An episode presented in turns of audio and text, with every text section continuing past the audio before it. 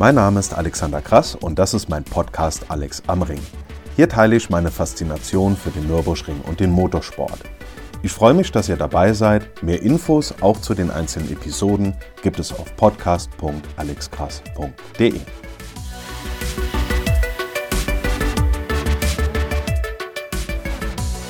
Ich denke, wir sind uns alle einig. Es wird langsam echt mal Zeit, dass das Frühjahr kommt und damit natürlich auch der Beginn der Nürburgring-Saison. Das Ganze dann im besten Fall noch Corona-frei, aber das wird sicherlich noch etwas schwierig werden in den nächsten Wochen.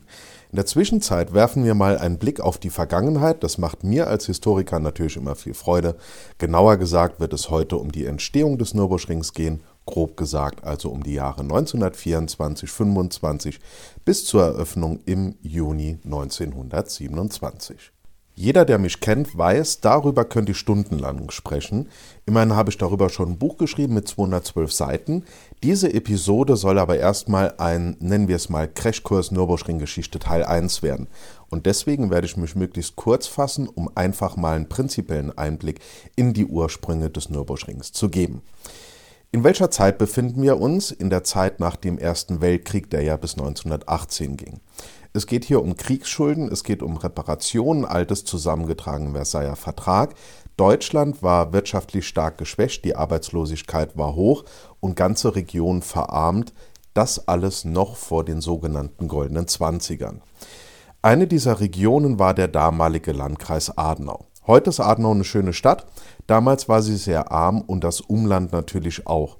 Es gab einige Initiativen, um die Situation zu verbessern. Aber die Ausgangsbedingungen waren katastrophal und mit den wenigen Wanderern, die sich in die Eifel verirrt hatten, konnten die Menschen dort auch keine großen Sprünge machen. Karge Böden verhinderten eine ertragreiche Landwirtschaft, die Infrastruktur war schlecht, Berge und Täler machten das Gebiet für die Industrie uninteressant, die Straßen waren in unterirdischem Zustand und so weiter.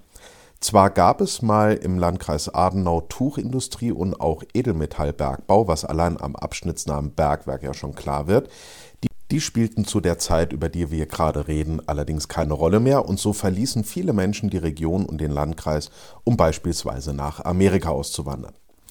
1924 kam ein neuer Landrat nach Adenau, der hieß Otto Kreuz, Dr. Otto Kreuz, er war Jurist und der hatte in Berlin als Zentrumspolitiker nicht nur einiges an Erfahrung gesammelt, sondern auch viele Kontakte geknüpft, die später noch sehr hilfreich sein würden. Schon vorher gab es zu verschiedener Stelle die Idee, eine Rennstrecke in diesem Gebiet zu bauen. Kreuz griff diese Idee auf und nutzte seine Kontakte, um ein solches Projekt ins Rollen zu bringen. Natürlich stand die Frage im Raum, braucht man überhaupt eine Rennstrecke in der Eifel? Die Antwort aus heutiger Sicht ist klar, natürlich, die brauchen wir alle.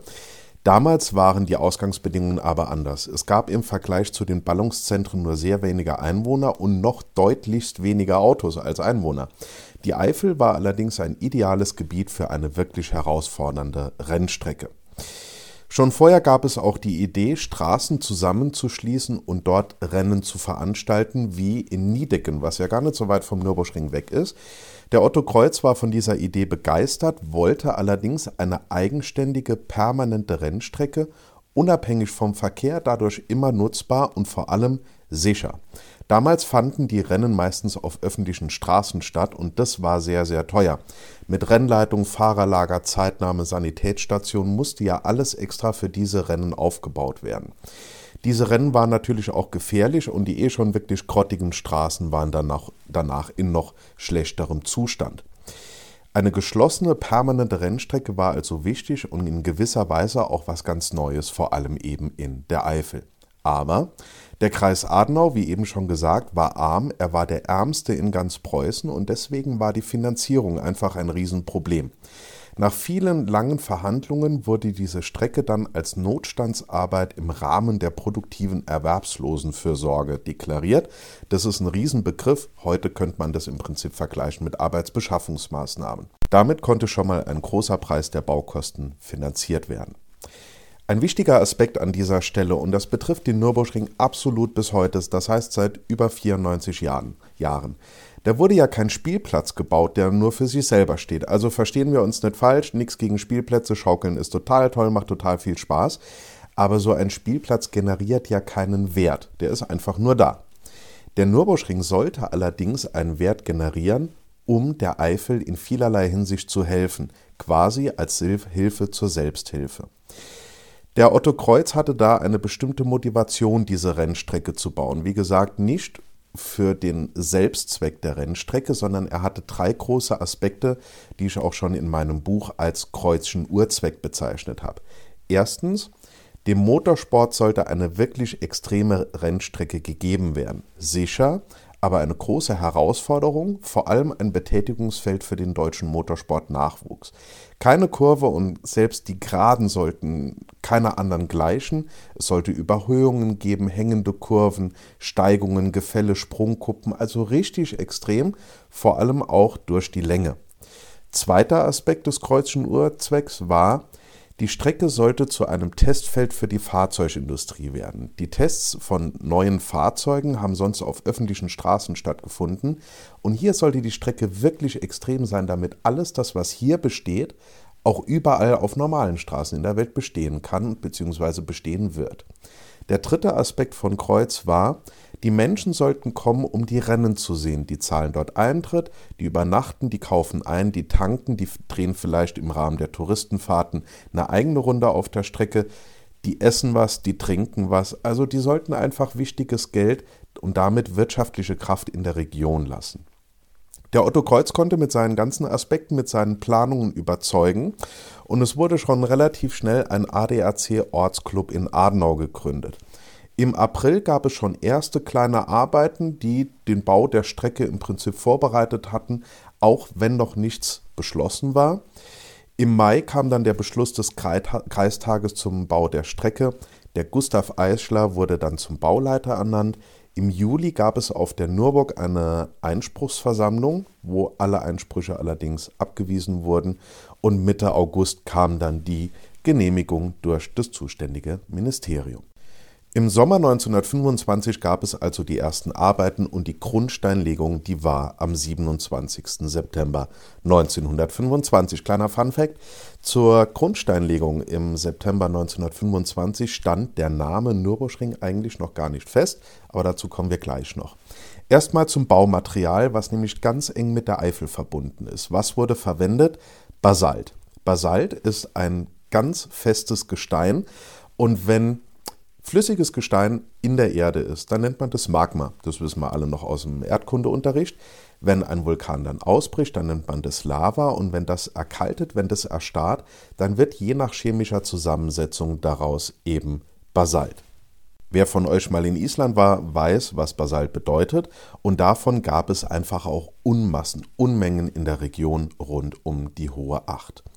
Was wurde damit gebaut? Eine Gesamtstrecke mit über 28 Kilometern Länge, eingeteilt in drei Teilstrecken, die man entweder zusammen oder getrennt nutzen konnte. Erstmal die über 22 Kilometer lange Nordschleife von Nürburg runter nach Breitscheid und über die Hohe Acht wieder zurück.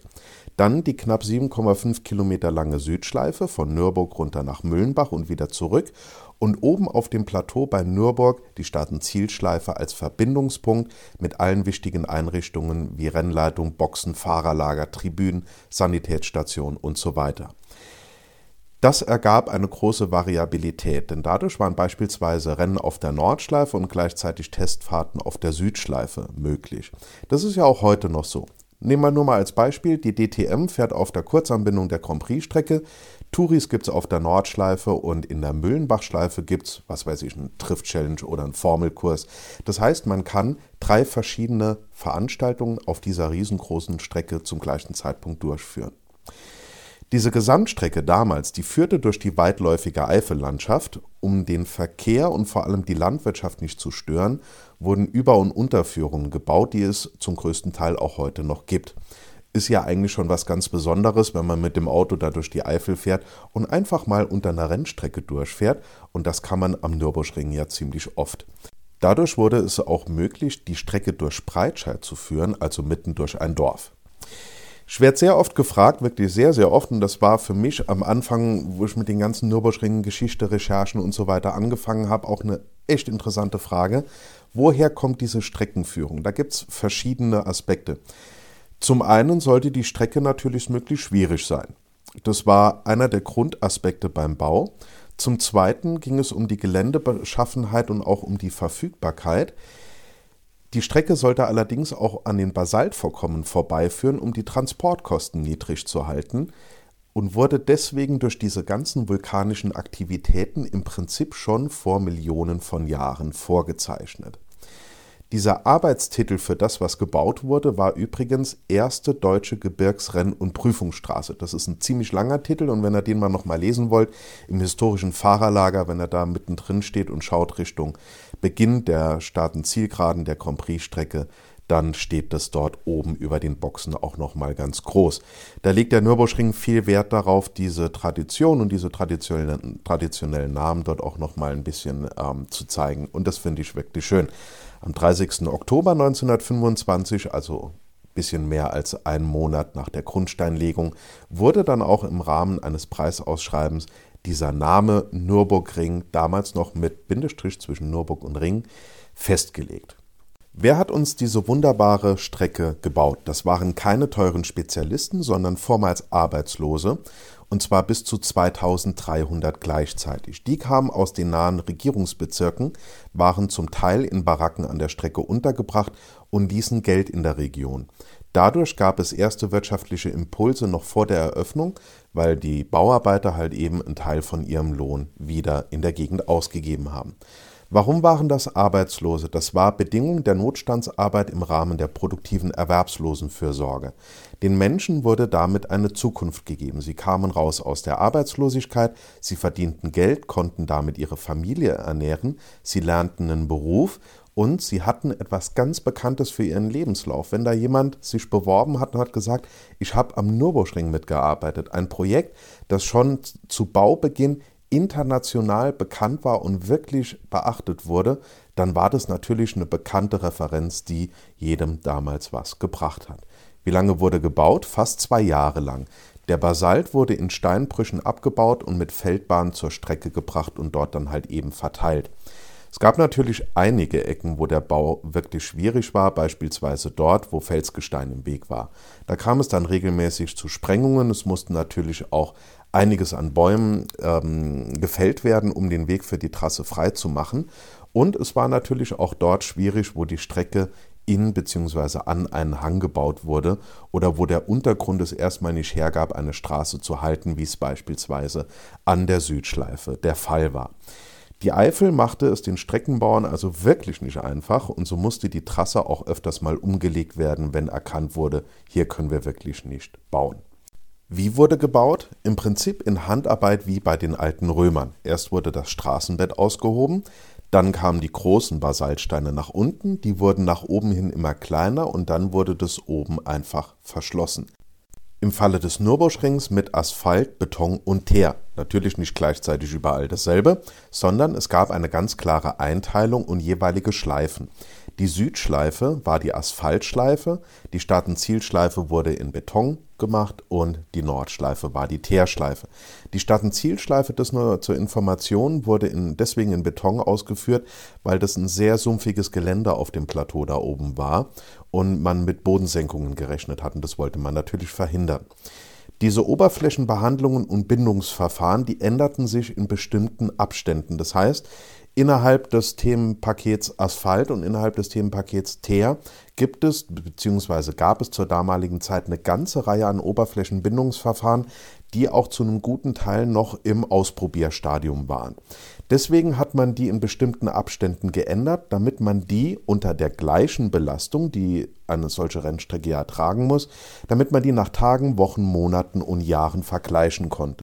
Dadurch wurde später aus dem Nürburgring eine sogenannte Reichsversuchsstrecke. Das brachte ordentlich Subventionen und hat damit die Existenz des Nürburgrings weiter abgesichert.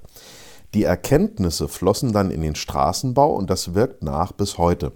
Wenn ihr zu Hause also gute Straßen habt, dann ist das großartig, dann ist es dank des Nürburgrings. Und wenn ihr schlechte Straßen zu Hause habt, na dann sucht euch irgendeine andere Rennstrecke in der Welt aus, ruft dort an und bedankt euch bei denen.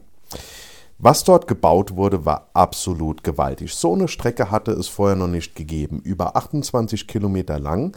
Keine der damals 172 Kurven gleichte der anderen. Es gab extreme Steigungen und Gefälle.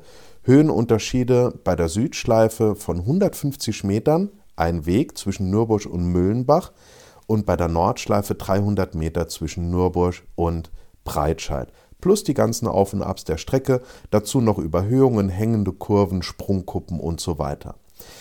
Man hat auch was ganz Besonderes eingebaut, nämlich eine Abkürzung zwischen Klostertal und der Hohen Acht, die dann das Karussell umgeht, nämlich die Steilstrecke mit 27% Steigung. Da kommt allerdings noch eine extra Episode zu, auch zu den ganzen Streckenabschnitten und ihren Namen.